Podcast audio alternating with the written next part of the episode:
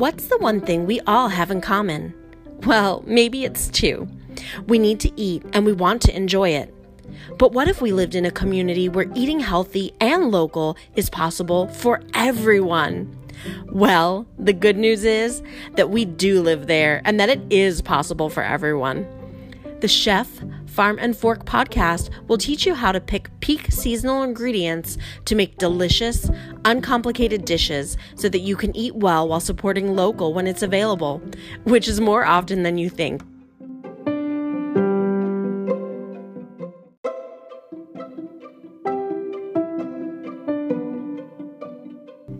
We can't wait for you to get to know some of our favorite farmers, ranchers, artisans, and small business friends.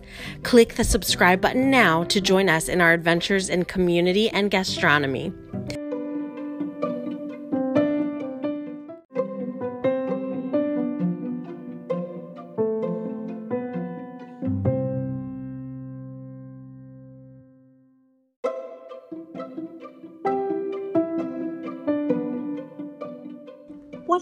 Shopping at a farm store, farmer's market, or boutique that people love?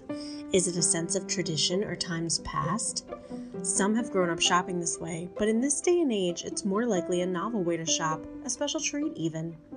Maybe some only go out of their way to a farm store or a farmer's market when they have the luxury of time. A rare, slow Saturday morning when youth soccer season is over, or when the weather is nice and they want to spend the morning as a family.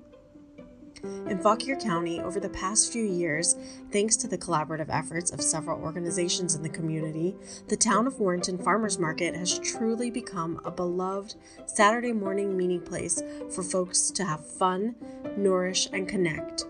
However, the 2020 market season brings some challenges and innovative ways of accomplishing the goal of getting fresh, local food to people who depend on it. Perhaps it's the season to really celebrate why the market exists as a way to continue to ensure the stability of our local food system. In this episode, we'll introduce listeners to a small group that represents a very important category the small business owners that are the base of our local food system. Some are farmers, some are small retail shop owners. Most of our guests are both. This debut episode of the Chef Farm and Fork podcast is going to be dropping at a time when we are in the midst of living in a much different way than usual in response to the COVID 19 crisis. Shoppers are avoiding crowds, and gatherings of any kinds are not taking place as they usually would as this beautiful spring weather comes to the northern Piedmont region of Virginia. Despite all of this, community members like those in Fauquier County are looking for a sense of normalcy. Would it surprise you if I told you that food and the way that it nourishes our bodies and minds would be the thing that brings it? Let's take some time together to get to know the folks behind the food. We'll start with a very important woman that runs the historic Warrenton Farmers Market. It's my pleasure to introduce our first guest on our first episode, someone I've had the pleasure of knowing for the past few years, Elizabeth Melson with the Warrenton Farmers Market. Elizabeth, if you could share a little bit about yourself so our listeners can get to know you, that would be great. Sure. So I started my business, Farm to Table Solutions. Oh man, I think it was in 2015 or 2014. And it started as I recognized that there was a need for farmers and chefs and makers to have marketing assistance or you know, I'd visit their website or their social media and, and see that maybe it hadn't been updated in a while and it was hard to get information about their farm or their farmers market because it wasn't kept up with because, you know, everybody was busy farming or chefing. So I, I started that business and that, that led me into working for farmers markets and doing local sourcing for restaurants and working on some farms and doing edible landscaping as well. And so the projects that I'm currently involved in are mostly in Fauquier County and Rappahannock County, and that is uh, Warrenton Farmers Market, Archwood Green Barns Farmers Market, and I'm a farm manager for Off the Grid, a farm to table restaurant in Rappahannock County. Well, that's a lot of experience with farmers and food vendors in the industry. I feel like every time that I'm somewhere with you, whether it's at the farmer's market or out having something to drink, I feel like you know everybody. Everyone in the food community, the beverage community, they all know you. So you are definitely an asset. Why, thank you. Yeah, I do love connecting people and meeting people with similar interest in the local food economy. And so I've just through my experiences and through wanting to purchase from farmers, I have met a lot of people and and I can usually connect people when they're looking for some kind of project, something, you know, to make something happen. And you just led us right into the next thing I was hoping to talk to you about. So thank you for that. I was hoping that you could speak on one of your current projects, the Warrenton Farmers Market. Sure. Now, the farmers market is a wonderful place to shop. And from that come some economic impacts for the community. Can you speak on the positive economic impacts the Warrenton Farmers Market has on the community? Yeah, I think before this COVID response, what Warrenton Farmers Market had become was definitely more a, of a community destination and economic development driver more than just a place to go and buy local food or for commerce to take place. You can say it's a historic market at this point. It's it's been in operation and near or in the same location for 47 years now, I think. Um, and, you know, it's been growing and growing and growing over the years. And we've been working to really make it a destination with some of our community collaboration partners. So, in a normal year, when we can have a pedestrian market, it really does bring a lot of people to Old Town Warrenton and you know they shop the market they they visit with friends they go up to main street they shop the local stores and, and hit the local restaurants there and it's just a gathering place yeah, I can attest to that. It is my whole social life during market season. and I've really been missing it. So I'm glad we're able to all stay connected. Definitely going to look a little different. How is the Warrenton market adapting to continue its mission during the COVID pandemic? We've worked for weeks to figure out how to still offer a place for the vendors to get their products to the people and do so safely and so, what we came up with after closely following what was coming out of the governor's office and and Virginia Department of Agriculture and Consumer Services interpretations of those executive orders, we decided to come up with a drive through market that encouraged pre orders to eliminate um, touch points and to be able to control the the traffic. We thought about, you know, could we limit it to 10 people at a time?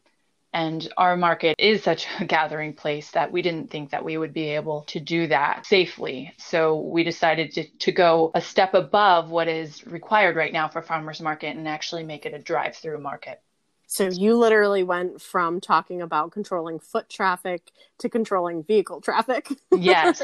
So we took the market from two parking lots to I think four, and uh, yeah, definitely controlling traffic and, and mapping out everything and, and working with the police department on you know the safest flow of traffic to get people to all the vendors. Wow, that's really involved.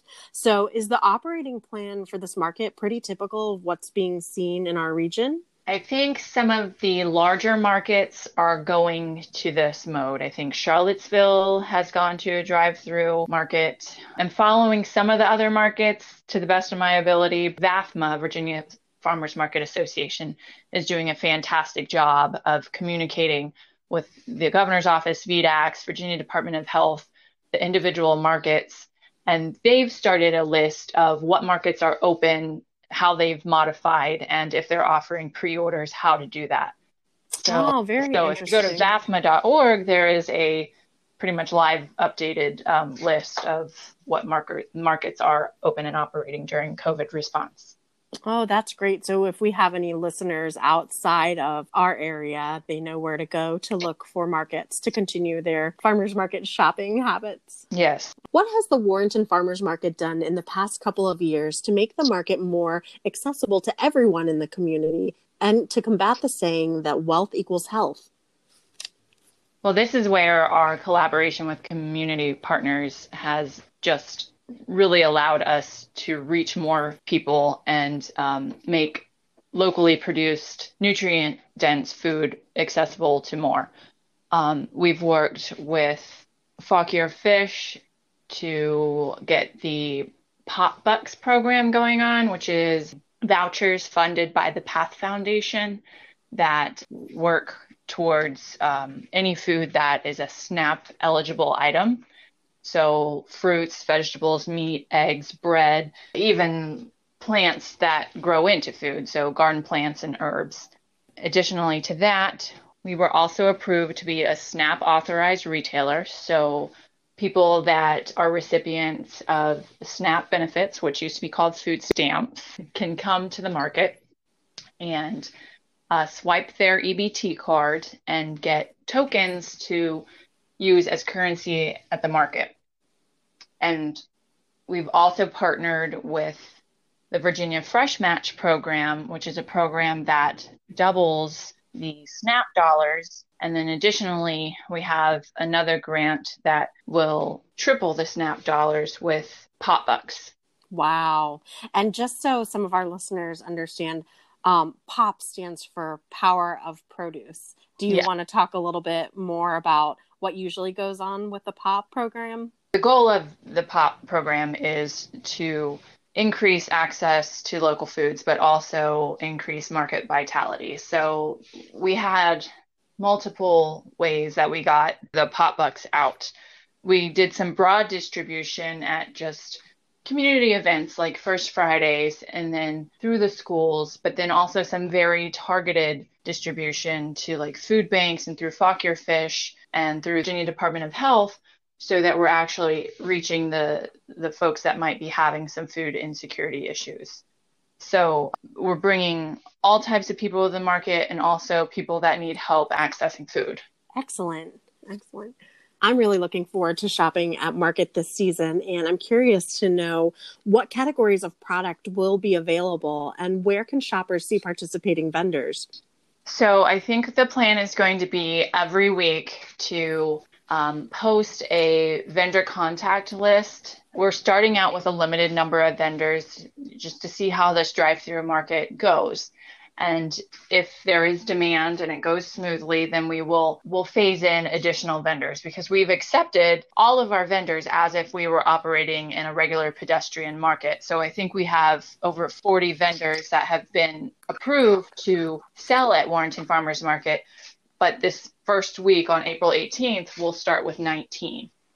And um, as we phase that in, then we'll get additional vendors. But we're making sure that you can get vegetables, fruit, plants, meat, baked goods, eggs, value added items, preserved items. There may be some soaps, face masks, but not necessarily some of the more craft type items. Not yet, at least. If you could, would you take us through what the market shopping experience will look like? Sure. So we will have the shoppers enter the market from 2nd Street in downtown Warrenton, and they will drive through, straight through one, two, three parking lots. And it's kind of a straight shot through there. And we'll, you know, we may block off traffic on a one way street so that we're kind of controlling entry points or we may find that we have to let people out and back in. So we're still working out the details, but from the broad picture, the the market entrance will be on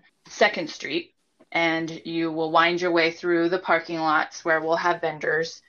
Eventually, when we expand it, you'll then turn up Sixth Street and go back down Main Street. That would be like our final phase before getting back to a pedestrian market, hopefully.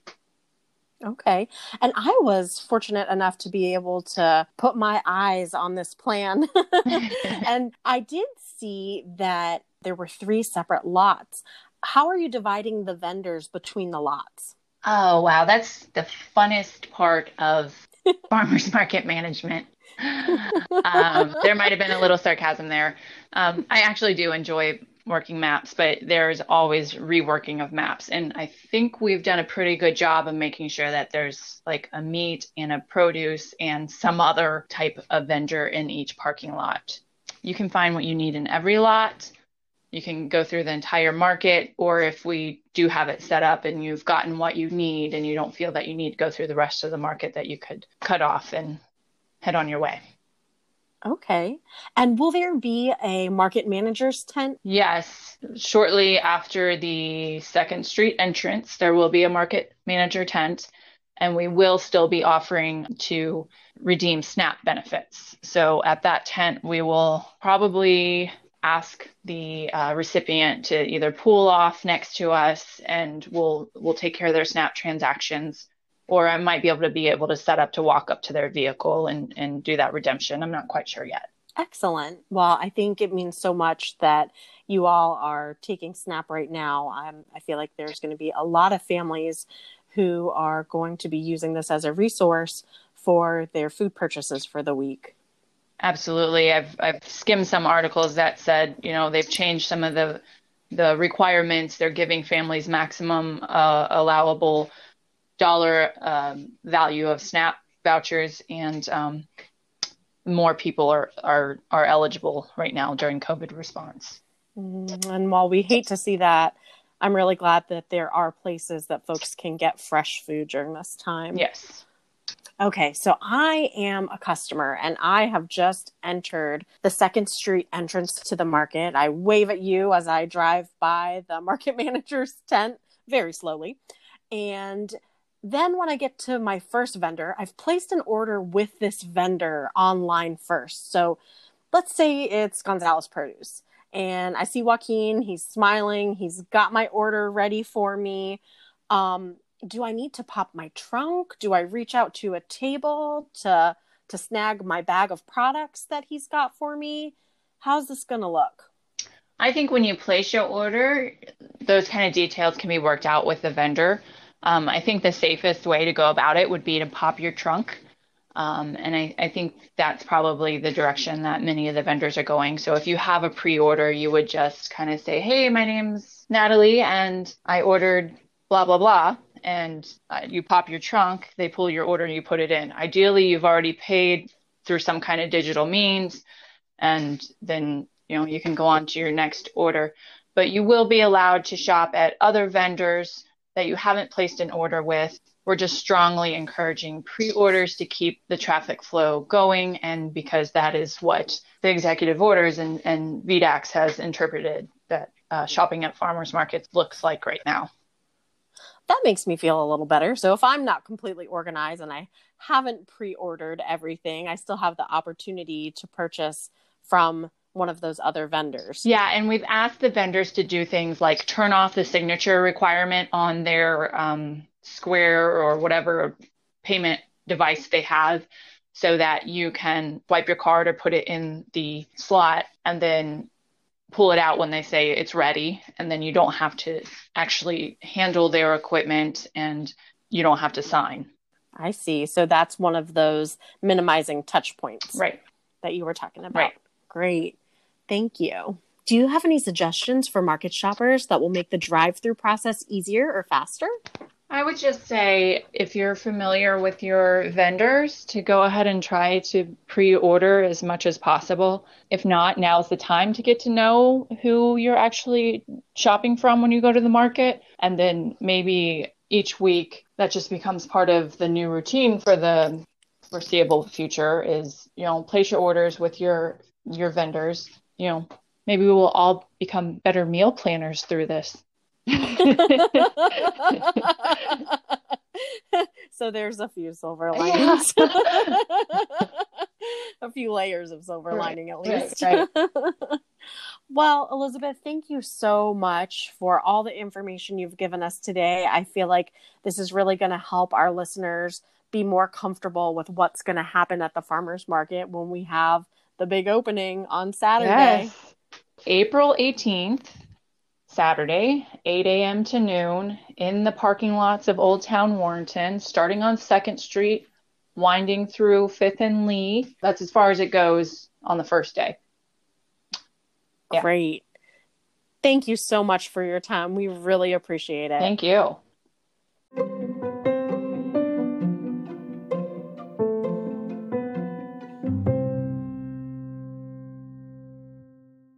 We're here now with Jesse Straight from Whiffletree Farm, and they are one of Warrenton and the surrounding areas' most beloved farm businesses. So, Jesse, could you tell the listeners a little bit about the farm? Sure. Uh, first of all, Natalie, thank you for having me on here. Um, and I uh, appreciate what you're doing to get the word out to locals about alternative sources for really great local food. We raise and sell chicken, eggs, turkey, pork, and beef. And we raise all of our animals on fresh pasture, which means we're constantly moving our animals to fresh ground, non GMO feed, no antibiotics, no chemical sprays on our land, and our beef is 100% grass fed. We can go into more details about our farming practices, but that's sort of the, the big bullet points I try and touch on. And we raise and sell that in our store on our farm. We also sell that in our neighborhood deliveries where customers can order online, pay online, and pick up at, in their neighborhoods. And then we also sell to wholesale customers. And before the coronavirus, that was mostly restaurants. So unfortunately, that part of the business has really changed a lot. And yeah, our restaurants are in tough shape. So yeah, so that's that's you know a bit about sort of what we do and a little bit about how we do it.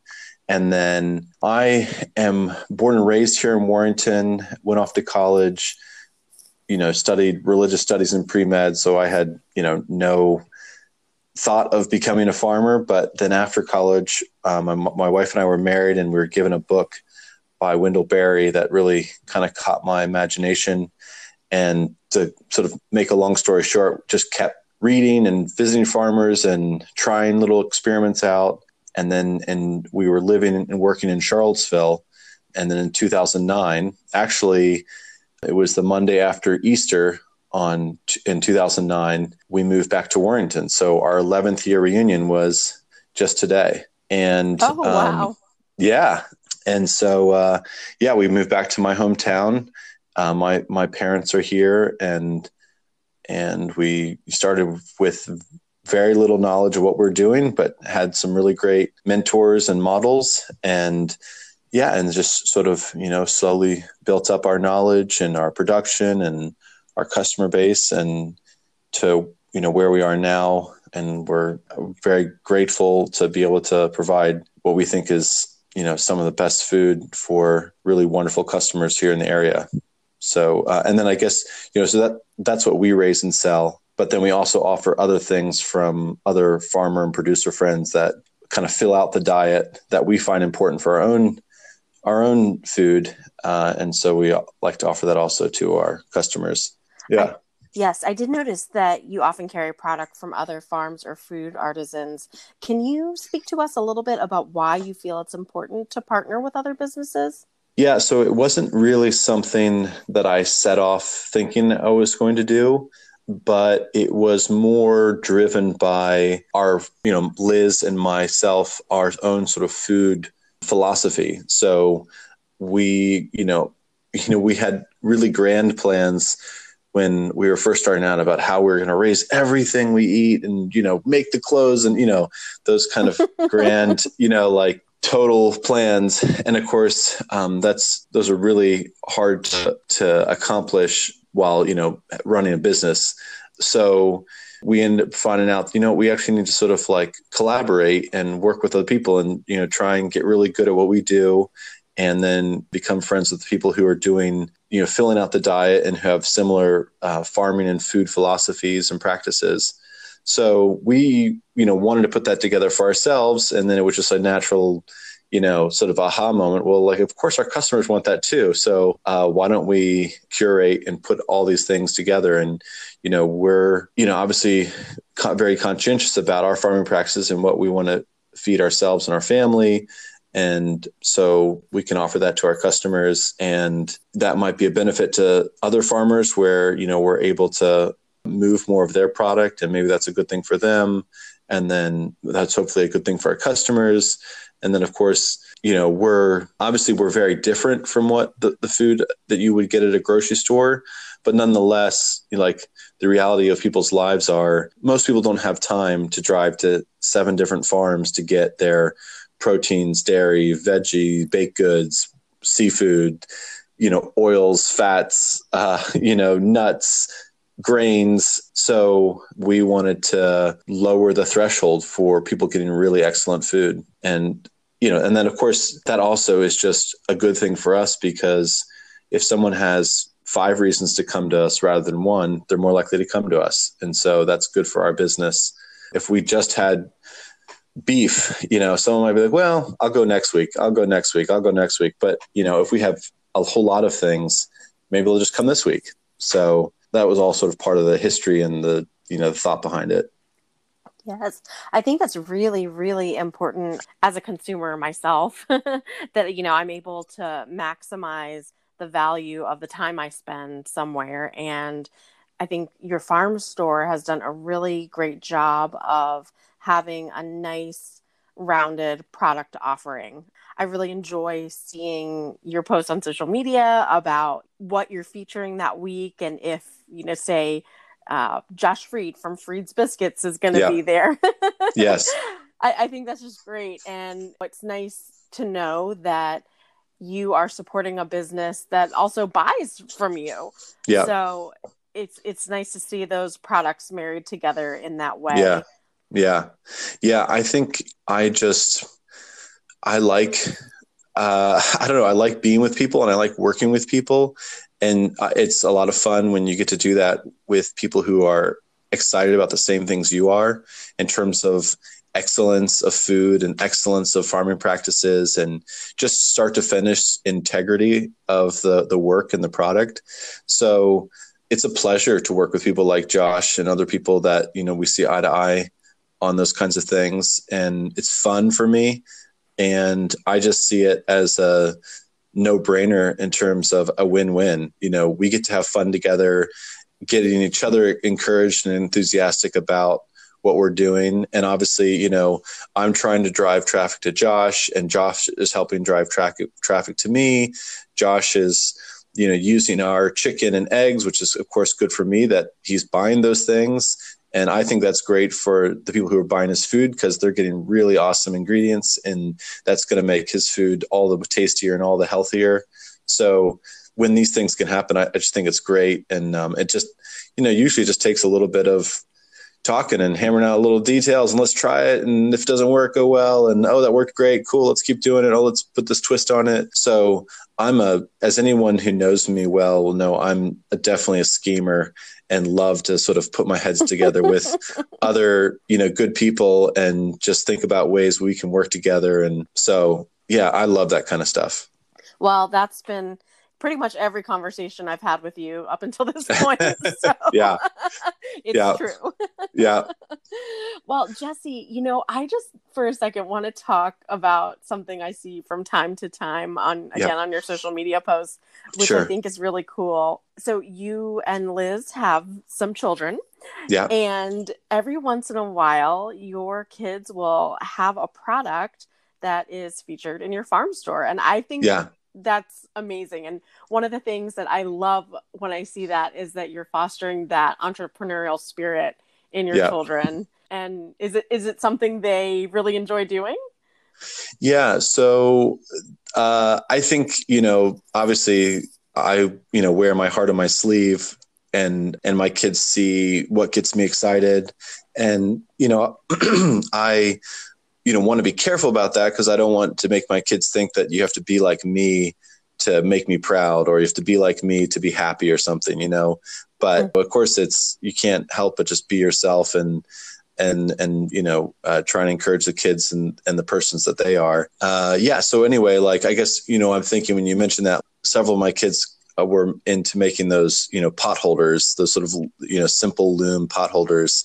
And um yeah it it, it is a real joy to see kids get a glimpse of the satisfaction of work and that work is their own you know like it's one thing to like you know as a kid to be a part of a group and you know all right we're going to accomplish we're going to you know break the backyard or whatever you know we're going to do this together and that's cool. But there's also something really special when it's like i did this thing all by myself from start to finish and I figured out what my costs are and how much time it took me and and and then to have them have the satisfaction of people, you know, buying those potholders and complimenting them on how beautiful they are and, and of course people are very nice and very kind um, and and and all that. So yeah, it is it's a joy to see, you know, my kids get to have that sat- get to have that satisfaction and uh, I could try to think what other things they've done. I mean, uh, that's this is this is something that like I find really important. If you don't mind me going a bit of a tangent here, uh, not a tangent, but related,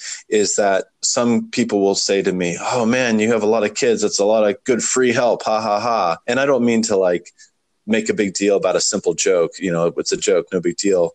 But it is something that I've thought a lot about, and there's a lot of people out there and the sort of the the common trope story is you know the, the kids who can't get off the farm fast enough because of how hard they worked and how little they got paid and how grueling it was and how they couldn't wait to get to the big city and make the big bucks and have the easy life. And um and i think that's a really sad story um because that basically is telling the story of the sort of desolation of american farms. And so, one thing I've really taken from one of my mentors, which is Joel Salatin of Polyface Farm, is mm. he talks about he talks about um, how important it is to pay your children well in doing farm work. And of course, like we're not talking about you know making your bed and cleaning your room and helping with keeping the house clean and all that kind of stuff, but we're talking about actually farm business stuff. And part of that is because the hope here is that you know we're not running a business that's subsidized in any way. You know like again we pride ourselves in the idea that our farming from start to finish doesn't exploit anything. You know we're not exploiting the land. We're not exploiting the animals. We're not exploiting any of the people. We're not exploiting the customers we're not exploiting the taxpayers who subsidize it. You know, we're not, we're trying to have it be the case that everything we touch is benefited by our work. So wouldn't that be, of course, our children, you know, like, so I just think it's, you know, I really value Joel's advice here with that, like, you know, at the end of your life, would you be sorry that you had a little less in your bank account because you, you maybe overpaid your children? Or would you be sorry that you taught your children that farming wasn't a viable career because you know you paid them pennies. And and by paying them pennies or not by paying them at all you basically taught them hey kids this isn't something you can actually make a living at unless you're taking advantage of people. Um, and i'm not trying to say that like you know not paying kids in farm work is taking advantage of them. I know there's like all kinds of different ways of looking at it. But just to back to my point without getting sidetracked is just I really want to go the extra mile to teach my kids that no, this is like not only really enjoyable and satisfying work, but it's actually work that you can make a living doing. And because, you know, part of my dream here is I would just love it if one or more of my kids fell in love with the farm and fell in love with the work. And again, not some kind of heavy hand like got to be like me, you know, but just like, isn't this so beautiful and isn't this so satisfying? And I would love for you to come alongside me and do, let's do this together. And uh, that my kids' involvement in the business, both in those like little entrepreneurial things you've seen, and then also the way in which they're involved uh, with tasks, you know, like uh, one of my daughters helps uh, gather the eggs from one of the flocks every day. And I don't pay her by the hour, I pay her by the task because I've timed myself and I, I know how fast I can gather those eggs. And here's what I'd like to pay myself. So I'm going to pay you that. And you can get it done in an hour or you can get it done in a half an hour and it's up to you. And again, that's like another like way in which compensation is based on tasks and really encourages creativity. You know how can i do this faster? And if i i get done faster like i have more time to play and i still get that same amount of money and and it engages your intellect. It's not just sort of like ho hum dawdle dawdle those are all things that thinking through my kids involvement in the farm is really important to me. And um, I've had I feel like I've have a lot of a lot of great uh, tips from from Joel Salatin and, and some of the ways he's thought through this. But um, yeah, anyway, a little bit of a tangent there. no, no. I mean, we all love to get to know the folks that we're purchasing product from because for me, that's how I choose the businesses I work with. You know, their values, and if I think their their values are in alignment with what I believe, I'm more than happy to support a business. Yeah. You know, the style in which you operate your business. Yeah. So, Jesse, do you have anything in your farm market right now that you just can't get enough of? Um, yeah. So, I guess a couple of things come to mind right away is we're offering some fresh, organically raised veggies from Stephen and Amanda Day at Starstead Farm. All and right. Yeah, and you know, my my wife Liz does not give out compliments easily, and she is just totally raving over their greens.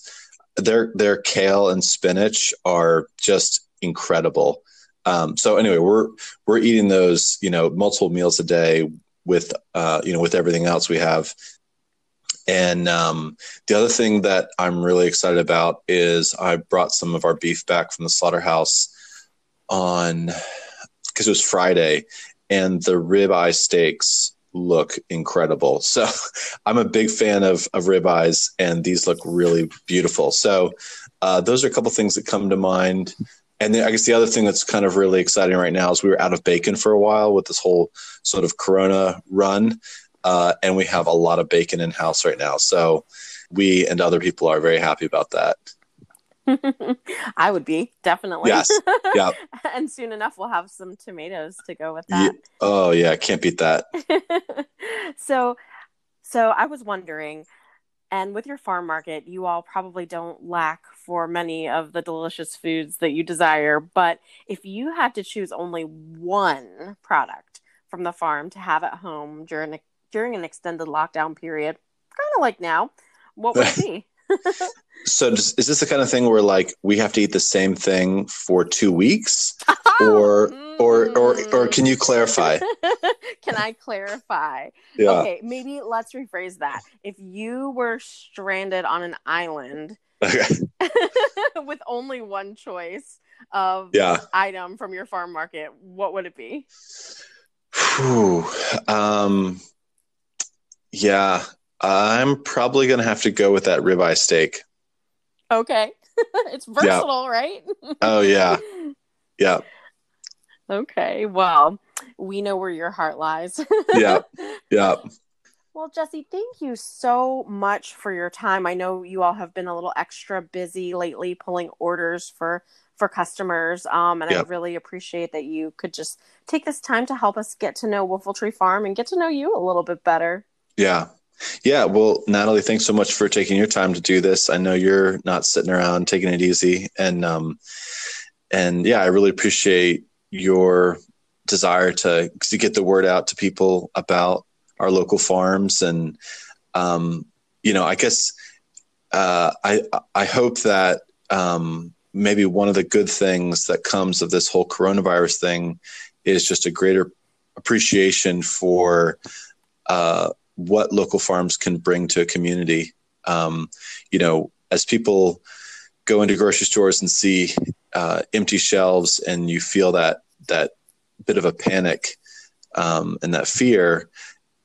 Uh, you know, maybe that'll be a bit of a wake up call for the stability and the security that local farms can provide, where that food supply chain is very short. And uh, and if you know if Fauquier County was had um, you know 25 Whiffletree farms in it, you know, and people, you know, could say, oh, who cares if that grocery store aisle's empty? We got all these farms that are making this food that's ready to go. And there's no, you know, worry about like running out of diesel fuel to get it to us or, you know, whatever. Like it's here. I just think, um, you know, so anyway, it's a, it's, it's a bit of a, uh, uh, um, a little off the point there, but all that to say is um, I really appreciate your uh, your work here to try and get the word out. You, you know, um, for farms like ourselves, and and I hope that we can uh, do, make our county proud and how we serve uh, serve everyone here. Yeah, I think you're you're already doing that, and it's it's my pleasure to be able to support our farmers that help build our local food system and you know our regional food systems even um, I'm looking forward to having some more conversations with you, Jesse. But Great. for now, we will maybe let you get some sleep. yeah, sounds good. okay, Jesse, thank you so much. No problem. Good night. Okay. Good night.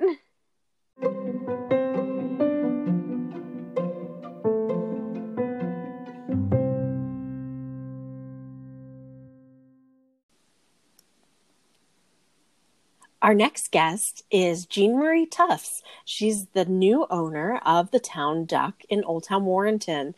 Hi, Jean Marie. Hi, Natalie.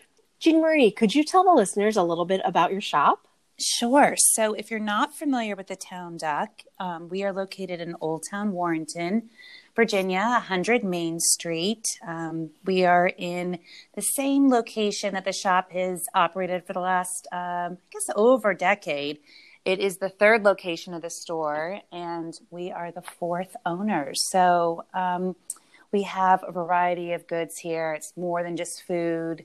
Um, we have um, lots of gifts that range from gardener to baby and a bridal registry, just to name a few. Um, and we can get into, I guess, a little bit about the food later. But um, yeah, that's kind of the town duck in a nutshell. And we're we're happy to be here. And what are a couple of unique services or products that you're offering to customers right now? Sure. So, right now, I'll say we took ownership on March 7th. So, being first time business owners, we've had to sort of take this head on with the current state of things. But in, in a lot of ways, it's all we know. So, we are just kind of taking this day by day and trying to find ways to um, reach our customer base that mostly looks like curbside service. So we've got wine, we've got a lot of gourmet and fine foods to offer, everything from pasta and sauces to chocolates. We did invest in a new refrigerated cheese counter when we purchased the Town Duck. So now we've got lots of cheese offerings from all over, and those have been very popular. Additionally, we have resumed uh, fish offerings once weekly on Fridays we have a fish purveyor that delivers as a special order for customers who have placed it earlier in the week, and we do that via our newsletter. So, those are a few things that we're doing right now. And basically, we have customers call in, and it can be a very specific request, or it can be, hey, I need a case of wine, throw in some cheese and crackers. Uh, we're hunkering down, and, and we do that. So, it's actually been very easy and fun to do. We've we've actually really enjoyed working with our customers this way. Oh, I'm sure. I have actually had the opportunity to come to the shop, and I know that the customers are just so excited that you all are there and that you're a resource in Old Town Warrenton. Yeah, we're we're happy to be here, and we we really do feel the support. So um, it's been nice to be welcomed into the fold on Main Street this way.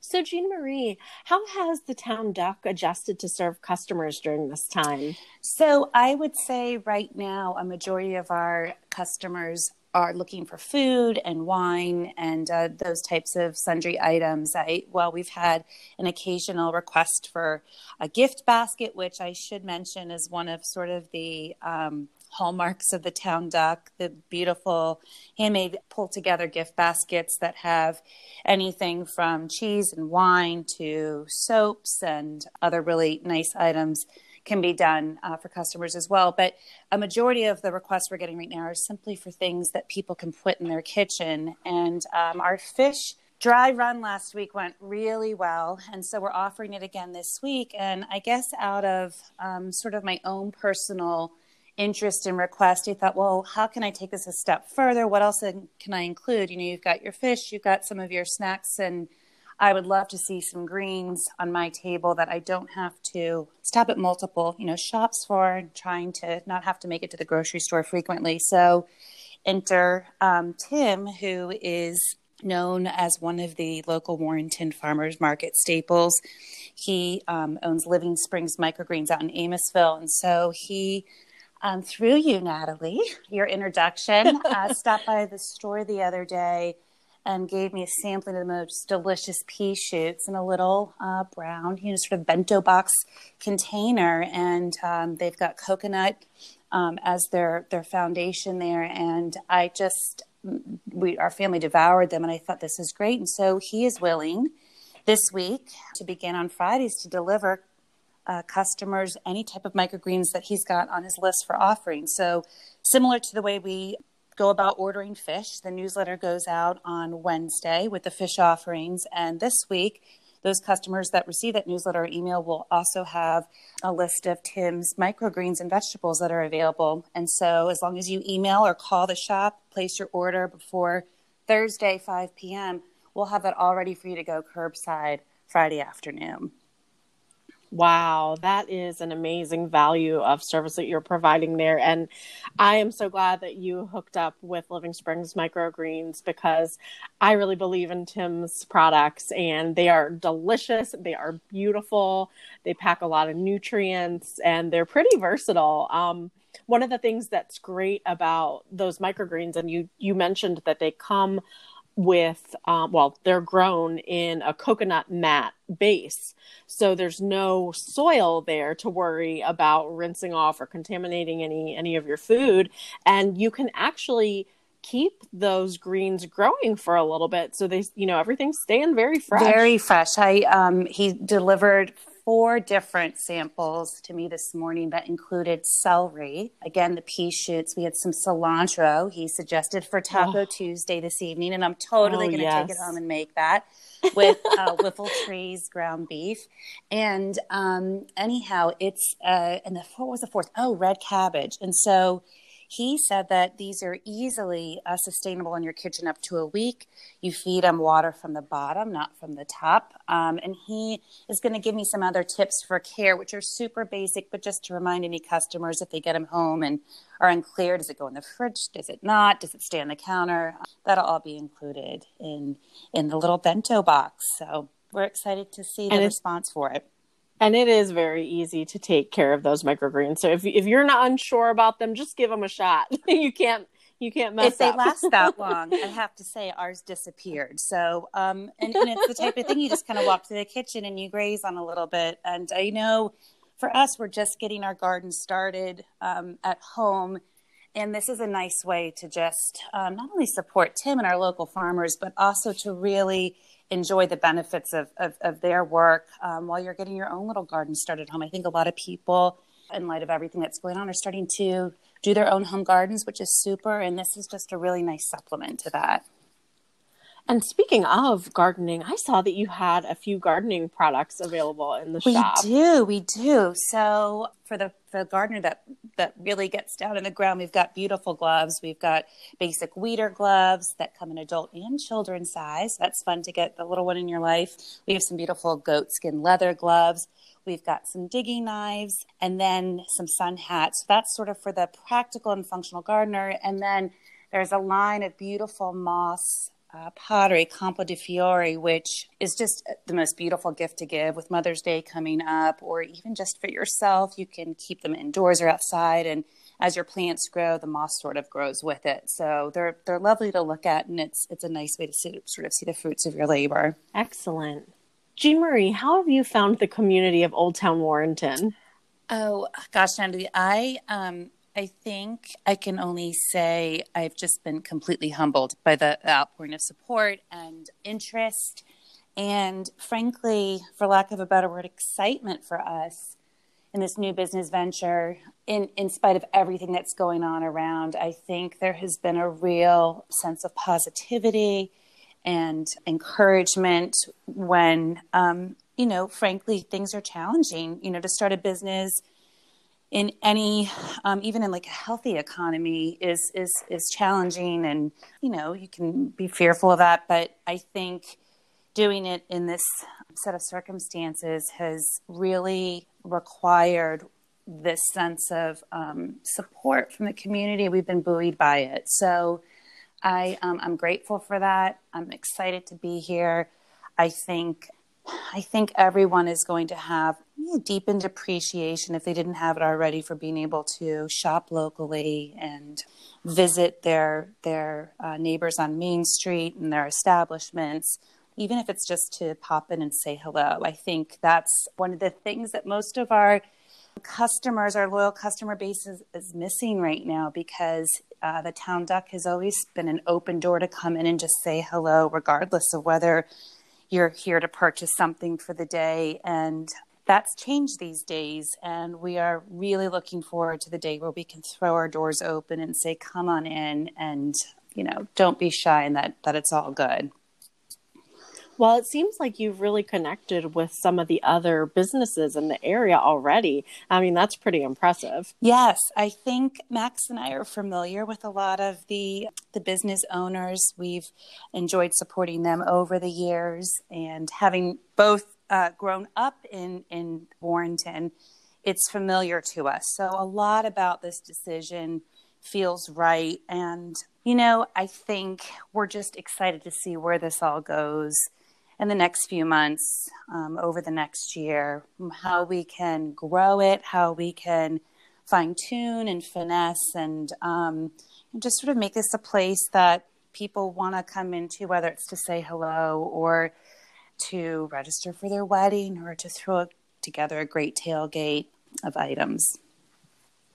And it's always nice when that comes naturally, organically to the situation. Yes, yes, I think so. And, you know, to that point, I have said this before, but like, you know, birthdays continue to happen. Babies are being born. My sister just had her first not two weeks ago. There's graduation season coming up, even though it's going to look very different for our graduates. Weddings are still happening, showers, all of that. And I think, I think knowing a lot of the locals, we know when those special events are. And so if there's any way we can connect and help with that, we can still run something out to you. We can we can we can make your loved one's day special no matter what the occasion is. Well, this is going to be a tough question, I feel like. If you had to choose only one product in your shop to have at home during one of these extended lockdown periods like we're in now, what would it be? What would it be? Oh, and it's not by category. I would grab um, I would grab a bottle of the RDV Friends and Family wine and a portion of a wheel of our star cheese, which is amazing. I'm going to give you three items. And okay, that's um, fair. Local Nana Cochina's guacamole tortilla chips. If you haven't had them, there's only two left on the shelf because they they leave as soon as they come in. But I think I would hunker down with that on the food side. We can talk gifts on another day, but um, yeah, those are my three favorites. Well, let, us cheat a okay. little. Let's cheat a little bit. What about um, a favorite kitchen tool or serving bowl or piece of smallware that you carry? What, what would it what be? What would I do? Um, you know, I have just gotten these great um, rattan pitchers from a company in Berkeley, California, and they just kind of make you feel like you can go sit outside on your porch um, on some of these sunny, warmer days we've had, and um, make yourself a pitcher of either lemonade or maybe some margaritas and just kind of feel like all is right in the world, even just for a little bit, right? And you've got your chips there too. So I have to say, oh. this is, um, I think we've already sold three or four just over one Instagram post that my sister put up. So they're popular. And I really think with the gift stuff that I've purchased, it's all stuff that I would want in my home. So I would grab that and my items and and try to get some time outside at home. That sounds heavenly. well, Jean Marie, thank you so much for chatting with us and for introducing yourself to everyone on this platform today. This has just been a great conversation, and I hope we get to have some thank more. Thank you, Natalie. It's been great chatting with you.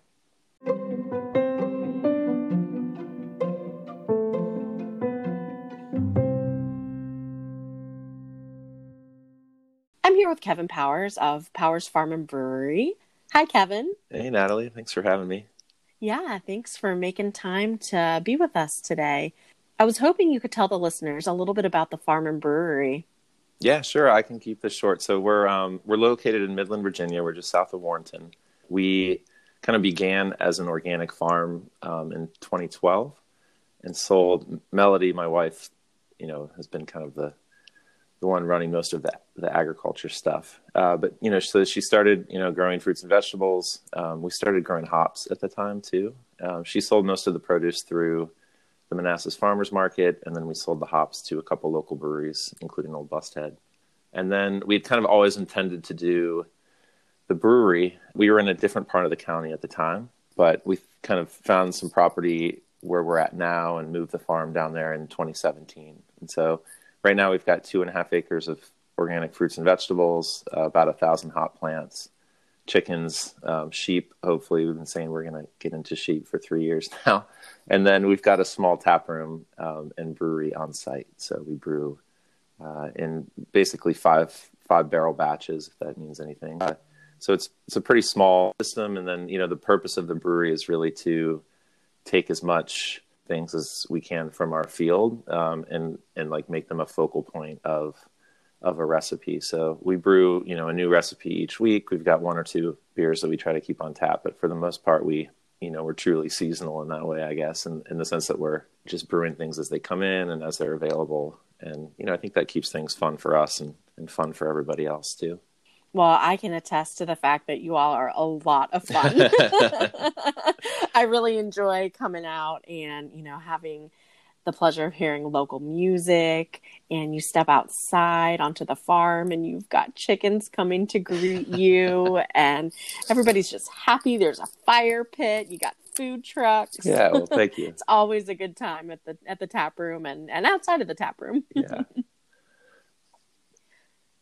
Have you had to make any big adjustments to serve customers or make up for lower revenue than projected during this COVID pandemic? Yes, yes, of course, of course we have, unfortunately. So I think you know the biggest change is is just like really a fundamental change in the way that people can access our product. So you know before we were really heavily focused on you know on-site consumption was something like 95% uh, of our revenue and you know what happened to the beer um, and that overlapped really nicely with the fruits and vegetable pickup. So I guess I didn't mention that we sell it all through um, a CSA, which stands for Community Supported Agriculture, but really in practice it's just a kind of summer weekly subscription where you know people pay up front and then you know for several weeks we change the number every year. Um, pick you know they they get a basket of fresh fruits and vegetables that week. So for a lot of those people, they also were signing up for like what we called the beer CSA, where they would come and have access to you know whatever was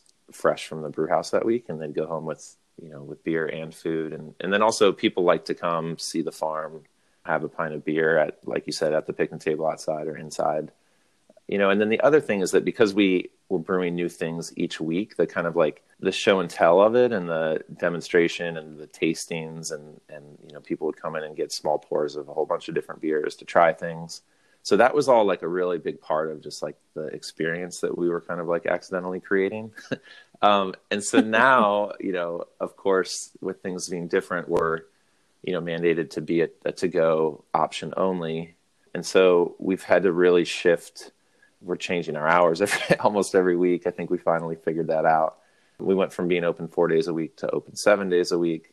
And so we're trying to really figure out how to be convenient for people because um, it's a lot more of not that people aren't happy to see us, but we're like a little bit more of an errand for them as opposed to something that they might do if they have a couple hours and want to relax or spend time with, with family or friends or, or what have you. So, you know, that part's been a big shift. We also, you know, just out of a little bit of paranoia are trying to make sure that we're doing everything we can to to keep the wheels rolling. Um, and so that's part of why we decided we wanted to try to open up seven days a week to see what would work.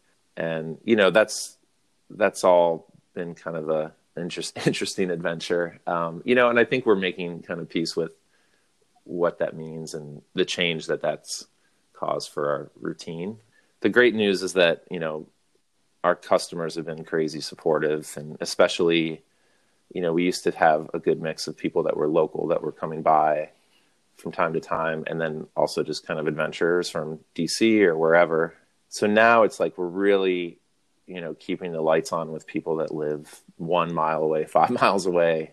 That kind of support has been has been really great, and and so that's good. You know, I mean, I think there's a whole bunch of other, you know, less interesting stuff that we've had to change around just our general processes to to kind of do our part like for the acute kind of distancing and, and cleaning and you know a lot of that stuff we felt really good about beforehand. But um, but yeah i mean i think a lot of that's been interesting. We've also had to really think hard about our packaging. So we do we would do growler fills which were kind of like you know refillable glass containers but we decided, you know, we had a friend that runs Dynasty Brewery, which is a, a great brewery up in Loudoun County, and he had a crowler machine, which is kind of a one-time use growler setup. So we've been able to get into some new things, which has been good. During times when the brewery is full of customers, you always have a great food truck on site. You've continued to invite trucks to the farm during this new way of doing things. Why did you believe it was important to continue, and how has it been received by your customers? Yeah, so I mean, I think one nice thing about the food trucks is that they they pivot really nicely into to go orders. So you know, a lot of a lot of the food truck stuff really is to go anyway. It just um, you know, we were letting people, we were providing the space for them to to sit and enjoy it. Um, and a lot of people use the food trucks as, as to go food options before all this anyway. So you know, we that that part of it was frankly pretty easy. Um, we wouldn't have had the truck out in the first place if we felt uncomfortable with how seriously they took their kind of health standards and and things like that. So you know, I think for that part of it, you know, it, it worked out. It also it turns out that I, I especially the the good trucks, and there are a lot of them. They're they're doing really well, frankly. I think that they used to be kind of a treat, and now they've turned into something where people are home a lot more. They're not getting takeout lunch uh, at work every day. So for a lot of people, it's just a nice, you know, option to one safely get out of the house without entering a crowded area, and then two just a break from cooking. And I'm always, you know, hoping people are cooking more and more because of our because of our, you know, fruit and vegetable operation, but can't do it all the time. And Melody and I, Melody and I certainly don't do it all the time. So you know, I think they're actually the ones that are making a quality product that have good reputations are are doing really well through this. It's a little bit hit or miss because you know certain businesses that they kind of attach to have slowed down. You know, we're not you know getting as many people on beautiful sunny Saturdays as we were before, but I think the subscription rate for them is a lot higher. So you know, I mean, I think the food trucks that we have found too are, you know, Melody and I are owner operated. We care a lot about the product and so we're really just like have run into other you know mostly Fauquier or adjacent people. So they're you know they're also kind of care a lot about their core product. They're working very hard to develop their customer base and all those kinds of things. So you know i think for for mel and i we you know that having having a food pairing with the beer was always kind of helpful um, it wasn't like something that we spent a lot of time thinking about, to be honest with you, until after we opened. But it's it's been a great way to partner with another business, help another business, create a you know more interesting experience for the people that come out.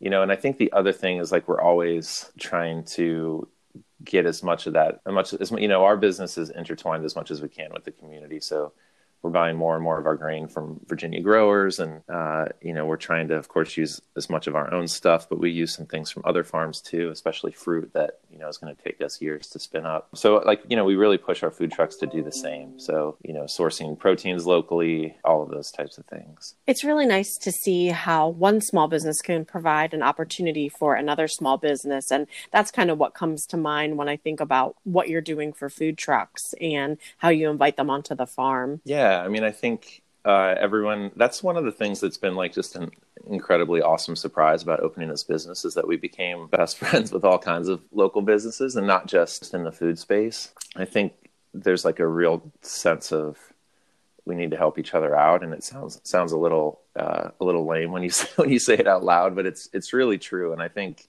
you know, especially with like all the the current events here, you know, people are scrambling a little bit to find what they need to find. Um, so it's there's kind of this there was this brief window of just reminding people about you know things whether it's you know coffee or bread or or meat or, or anything else in between. Um, there's there's a lot of really great local options, and it's just like it doesn't cost us anything to to do what we can to help their businesses. Um, you know, even ones that have overlap with us. Uh, you know, the variety there's plenty of room for variety. I think even in a place like Fauquier County. So, you know, I think a lot of that stuff uh, is just really easy to do, and and um, and you know, I think when you find these hardworking food truck people, you know, we really appreciate them just like their customers do, and and want them to be successful. So. If you don't mind, could we circle back around to your CSA option? Yeah, yeah, I would love to. So, you know, that's kind of the base of what we do and the it's become the only way that we sell the fruits and vegetables uh, and it's it's basically you know a wide variety of you know 30 plus different fruits and vegetables that we pull together. The, this year in particular has been, uh, you know, we're we're just about filled up, which is a little quicker than we normally get filled up. And I think the reasons for that are are kind of obvious. People are just, you know, thinking a little harder about where their stuff's coming from, and maybe want kind of a low touch, reliable way to get some things into their kitchen. So we, you know, appreciate that. The the only thing with farming that you know I think is true for for everybody is it's not a it's not a super scalable operation. At least it isn't, you know, in the way that we do it. So we unfortunately kind of have a preset cap based on you know how much land we have and and how much you know our we don't we don't have a tractor, for example. Uh, so there's just kind of unfortunately a limit. You know, we probably could have done something like doubled the subscriptions if we really wanted to push it this year. So we we feed about you know it's 75 to 80 families that end up subscribing, which we think is great for what we're doing, and it keeps it keeps us plenty busy. One of the silver linings of this is is that I think there's been kind of a renewed interest in that, and there was interest before, but I think it's just kind of some people that might not have had that front of mind all the time are thinking more about it. I think you're right about that. Yeah. Hey, last time I was out at the brewery, I saw a new structure going up. Do you want to give anyone an update on what's going on there? Yeah, I would love to actually. So that was, uh, you know, when we originally opened, we exhausted our resources and had what we had. And so what what we what we found over the last couple of years is like just some pain points around, you know, space and cold room storage and how much room we have for barrel fermentation and all those kinds of things. So we kind of packed that all into one idea, which was basically this new building. So the new building's just about done. Uh, it's got you know some storage, which is boring, but also we'll be able to expand our barrel fermenting program. So we've been doing a lot more kind of aged beers and Belgian style beers or beers with mixed fermentation that take a lot of time and a lot of room. And you know, if you've been to our place, you know there's not a ton of room uh, to be forklifting barrels, you know, all the way up to the to the ceiling or whatever.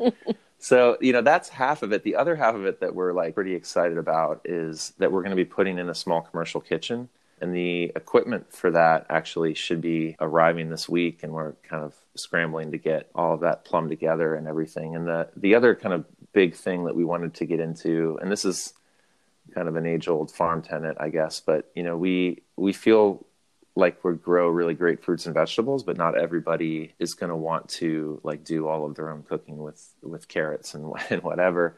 So, you know, value add is always like a thing you get hit over the head with when people are trying to help you grow your, your farm business. So one thing Mel and I are, are really super interested in at home is is pickling and home fermentation of vegetables. So we've been a little bit coy about this because you know we have to do some some more R and D and and figure out how it fits into everything else we're doing. But we're we're hoping to have basically a line of of sauerkrauts and pickles you know available this summer and this fall so it'll all be, you know, fruits and vegetables, well, I guess mostly vegetables that we're growing, you know, right there on the farm. And then we're working with, uh, there's a couple, you know, Tiffany, one of our taproom employees, has a ton of, you know, experience with that kind of thing. So does, you know, my brewer Thomas. And, and then we're also going to be with, I guess I'll just go ahead and mention it, but uh, Josh Freed runs Freed's Biscuits Company, and he, um, he does all kinds of really awesome creative stuff. And so he'll hopefully be around so yeah, we're going to be, you know, there's also an event space ish in there for kind of small gatherings.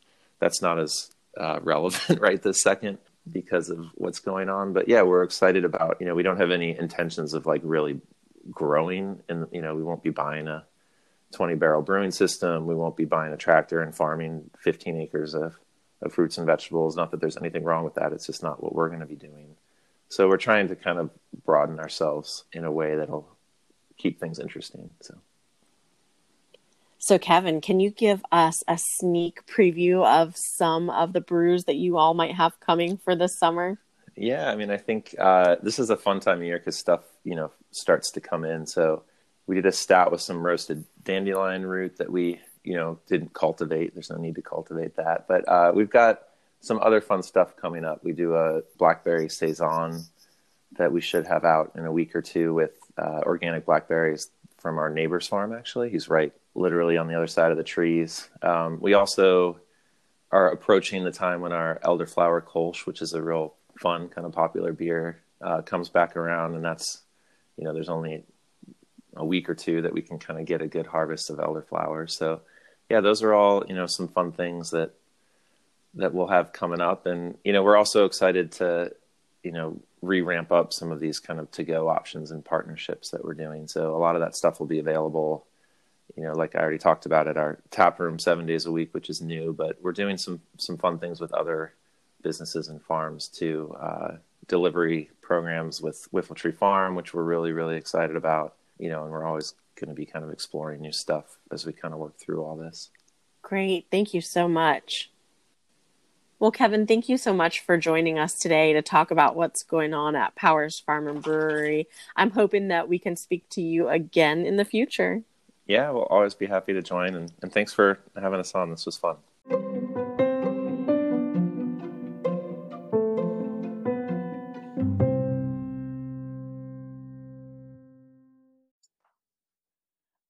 Here with Megan Shreve, General Manager of Happy Family Ranch. Hi, Megan. How are you? I'm doing well. Megan, I've had the pleasure of knowing you for the past year now. And if you could take just a few minutes to tell us a little bit about yourself and then a little bit about the ranch.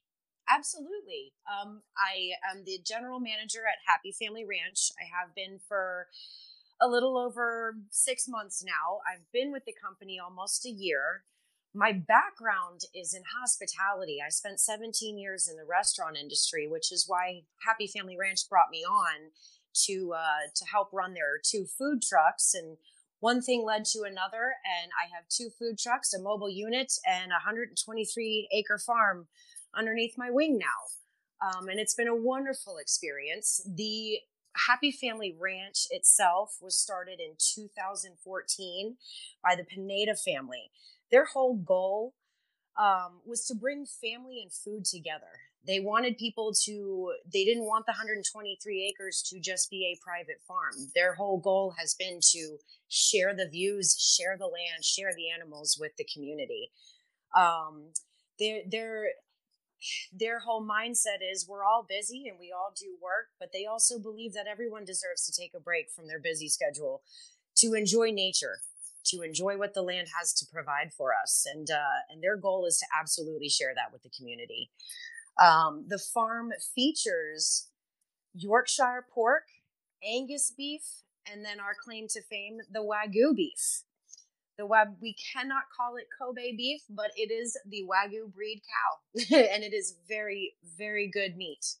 Um, outside of the farm itself, we do operate two food trucks. We just took on a second one uh, about two months ago, so it's still going through its paperwork process. However, our original food truck is just over a year old, um, and it features our meats in hot meals. As well as with the hot meals, we try and leave our, our, our to give our Latino flavors in our menu as well. The Pinedas are from El Salvador, and they absolutely want to uh, incorporate the flavors of their hometown um, and their home country. So we absolutely on the food truck we offer quesadillas uh, traditionally, tortas, which are a very traditional Spanish sandwich. We offer our cheeseburgers, the um, what else do we offer? Oh, we also try and mix up our tacos. We absolutely offer tacos, but we try and mix it up. We will do anything from traditional street style tacos to Korean barbecue tacos to pulled pork tacos. We're, we're absolutely trying our hand at um, all of that. We also wow. feature our po' boys um, with our and we we did our own version of a po' boy with our andouille sausage. So it's absolutely to introduce the flavors of our meats to the community in hopes that you would turn around and buy the meats, uh, our meats for your home. Well, I've been a customer of Happy Family Ranch for the past few years, and my first introduction to the ranch was I was shopping at a farmer's market, of course, uh-huh. for nice. a client, a personal chef client that I had, and I purchased some of your product, got got to talking with the family, and just fell in love right away. And I say this and it sounds a little creepy, but I thought to myself, they don't know it yet, but we're going to be friends. Right. it's amazing how that works. You just find find humans and say, you know what, I like you. so y'all, y'all are stuck with me. Yeah. and we're very happy to be. well, I appreciate it. So I know that there have been some changes going on on the farm. Um, you all have had some build outs and things, and what obstacles has the COVID pandemic brought this season, and how have you adjusted? the there have definitely been obstacles put in our way. Um, we've had to pivot more ways than one. We had plans. Uh, we were kind of keeping them, you know, close to the chest, but we had plans to open the the farm to the public this year. Uh, actually, this month. um, and the we obviously we cannot do that. We have had to close the farm to the public. Um, so what what it has done in turn is it has definitely amped up our at home deliveries and i think a, a, a lot of the community wasn't aware that we've been doing at home de- meat deliveries since the farm opened uh, and this has really gotten that aspect of the farm and, and that service that we do it's featured that now. It's it's the main feature. We've had to park the food trucks, and this the whole staff has had to to adjust from cooking and and grocery shopping to okay now we're now we're doing deliveries now we're we're loading up every morning and dividing and conquering so i think it's definitely it's affected us but not necessarily negatively we're very fortunate the the pushback in opening the farm to the public has only given us more time to make sure that everything is is absolutely perfect. Uh, you know, putting up those last few fences, getting the parking lot uh, ready. So it's it's hindered us, but it hasn't. We're we're like I said, we're we're on the fortunate end of all of this.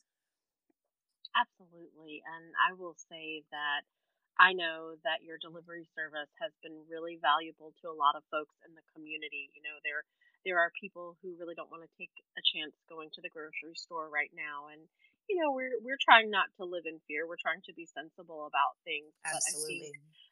that service has given folks a level of comfort that everyone appreciates. And it's it's it, you're right. It, it's a, it's absolutely a level of comfort. It's given uh, the Happy Family Ranch staff a level of comfort. It's absolutely contactless deliveries. Um, of course, we'd love to be personal and say hi and shake hands, but you know, we're just that's not feasible right now. And but it's allowed us to be as safe as possible while still servicing the community. Contactless, del- contactless delivery. We drop off at the door. We send an invoice to be paid online it's very easy.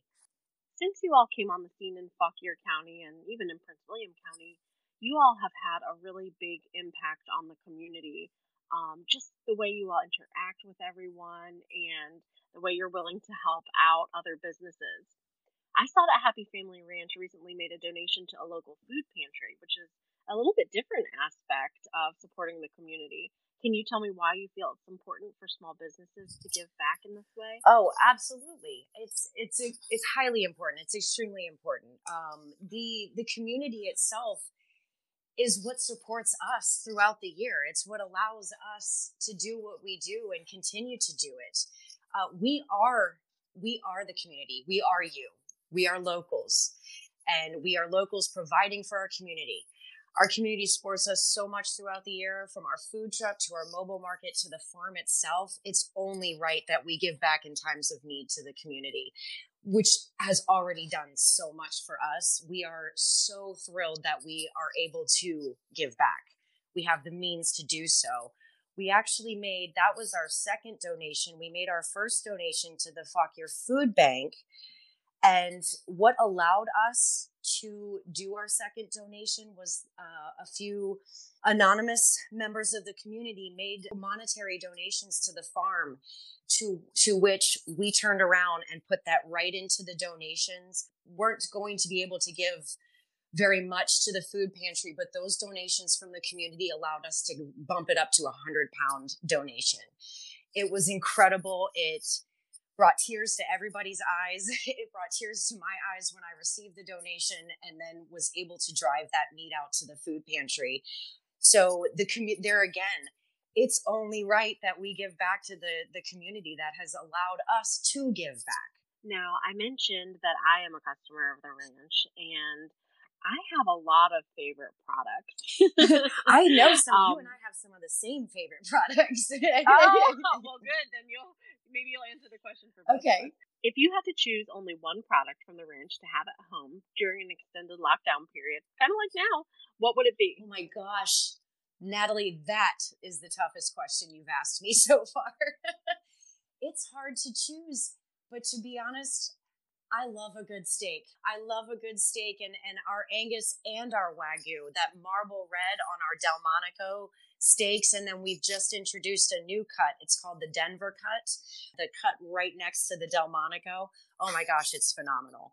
But there, there again, you can't go wrong with our country style pork ribs, our andouille sausage. It's what mood are you in? That's the question. that is a good question. I think honestly, in my freezer right now, I have a sausage variety for every yes, mood, every yes. cuisine. There's something in my someday freezer. you just want um, a traditional chorizo, and other days you want that ki- fresh kielbasa. Absolutely, and I have to say that I find your line of sausages to be one of the most versatile things that as a chef I like to keep on stock. Right now there's going to be a lot of greens becoming available at the farmers market and one of my favorite things to do is to pair a package of your sausage taken out of the uh-huh. casing with maybe a couple of onions, a handful of garlic, and a whole lot of hearty greens like collards. Yes.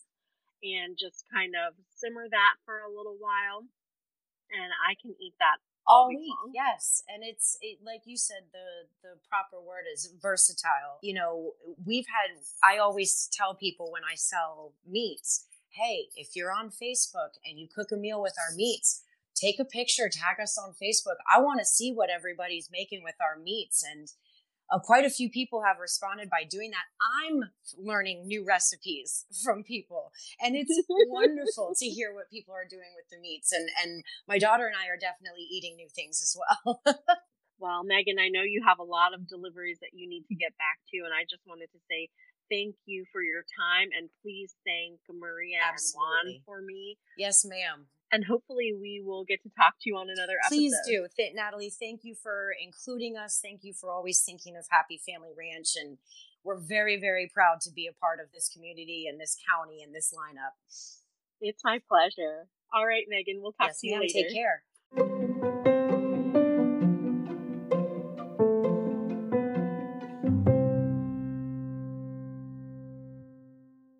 Our next guest is Joaquin Medina, owner of Gonzalez Farm in Tappahannock, Virginia.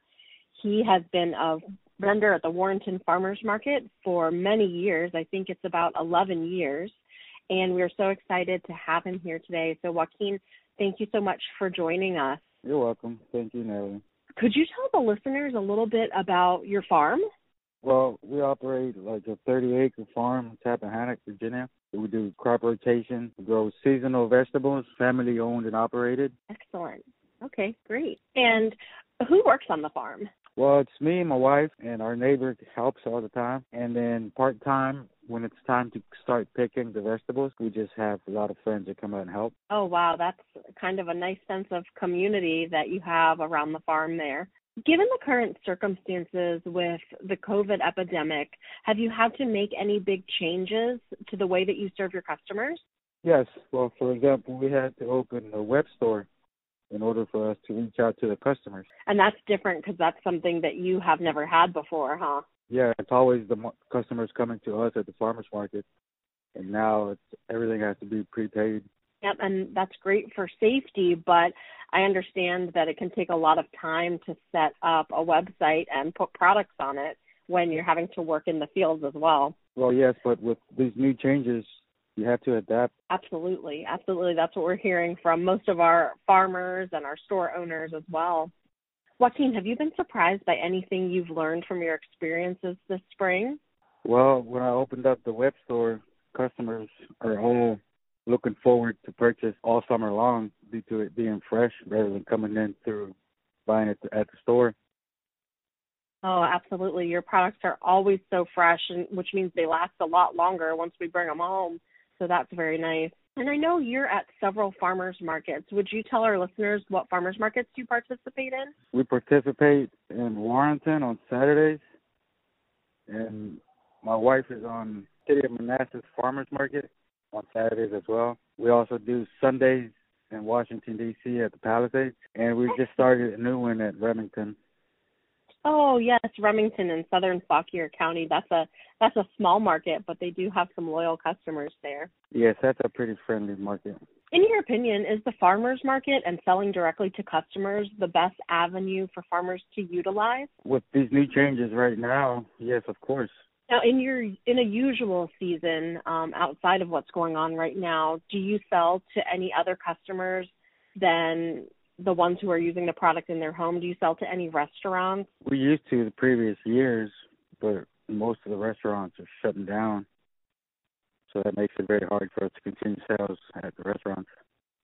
Yeah, so that's been having a pretty big impact on your business, I I bet. Now I met you all at the Warrenton Farmers Market. Is that market an important market for your business? Yes, I mean I just do weekend farmers markets Saturday, Saturday and Sunday, and that's pretty much it. That's the only way of us getting the money. I got you. So that right now that's your only revenue stream. What sets your vegetables and fruit apart from those purchased at a grocery store? The freshness is guaranteed. It hasn't been on the truck. It hasn't been refrigerated. Just comes out the farm straight to the customer. Okay. So tell us a little bit about how your week goes. Is there a day you set aside for answering emails and then is there a day that you harvest product and pack it? Well, we check emails regularly every day, and we don't start the packing process on Thursday. Picking on Thursday and packing on Friday, getting ready for Saturday markets. Okay, so a lot of what customers are seeing at market may have even been harvested the day before. Either, Thursday or Friday, yes. Wow, no wonder it stays nice so long in my refrigerator when I purchase from you. Fresh, yeah. and I have seen that you do have a couple of helpers um, when you go to market sometimes. I don't know if they'll be with you this season, but if you could tell our listeners a little bit about who they are and how they help on the farm, that would be great. Uh, yes, it's Marlon, Medina, and Isabel. They're both my daughters, 15 and 12 year old. And they just love going out to the farmers market, enjoy the environment. And at the farm, they're always helping around. They love especially like cutting flowers, planting flowers. Anything's got to do with flowers, really. and then so Sheil, um, from what I understand, so Sheila is responsible for planting all of the seeds and kind of nurturing them until they're ready to go in the ground. And then what happens from there? Well, she she takes charge of the greenhouse, make I mean, germinating all of the seeds that go into the farm, and then once they're ready, I take them out into the field and plant them, and then I take care of them, water them, and that's what we harvest from. Okay. Joaquin, you're serving customers at farmers markets. Is there any other way you're reaching customers right now? Well, through our web store.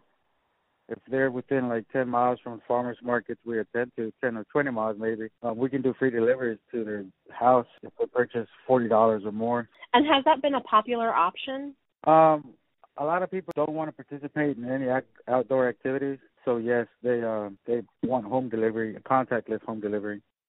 Just drop wow. it off at the doorstep. It, That's so convenient. Wow, customers are really lucky that you're adapting in this way. Um, well, hey, I want to say thank you so much for spending a little bit of time talking to us today, and I hope that I get to see you on Saturday at the Warrenton Farmers Market.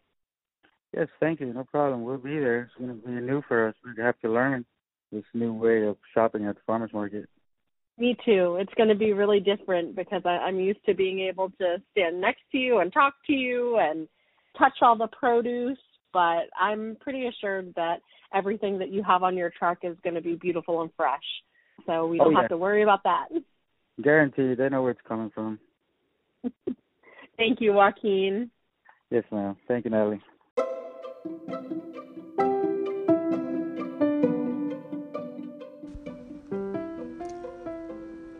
All of the guests we've heard from today participate in the Warrenton Farmers Market or are located in Fauquier County, Virginia, DC's gateway to the Piedmont region.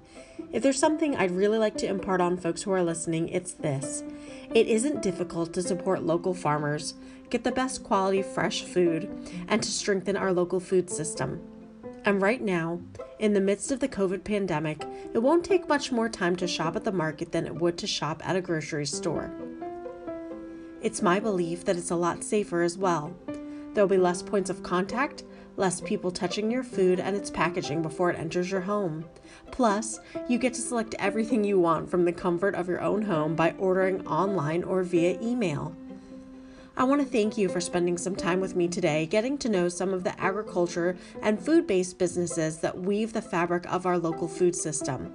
I look forward to connecting you to the best of what's in season next week, right here on the Chef, Farm, and Fork podcast.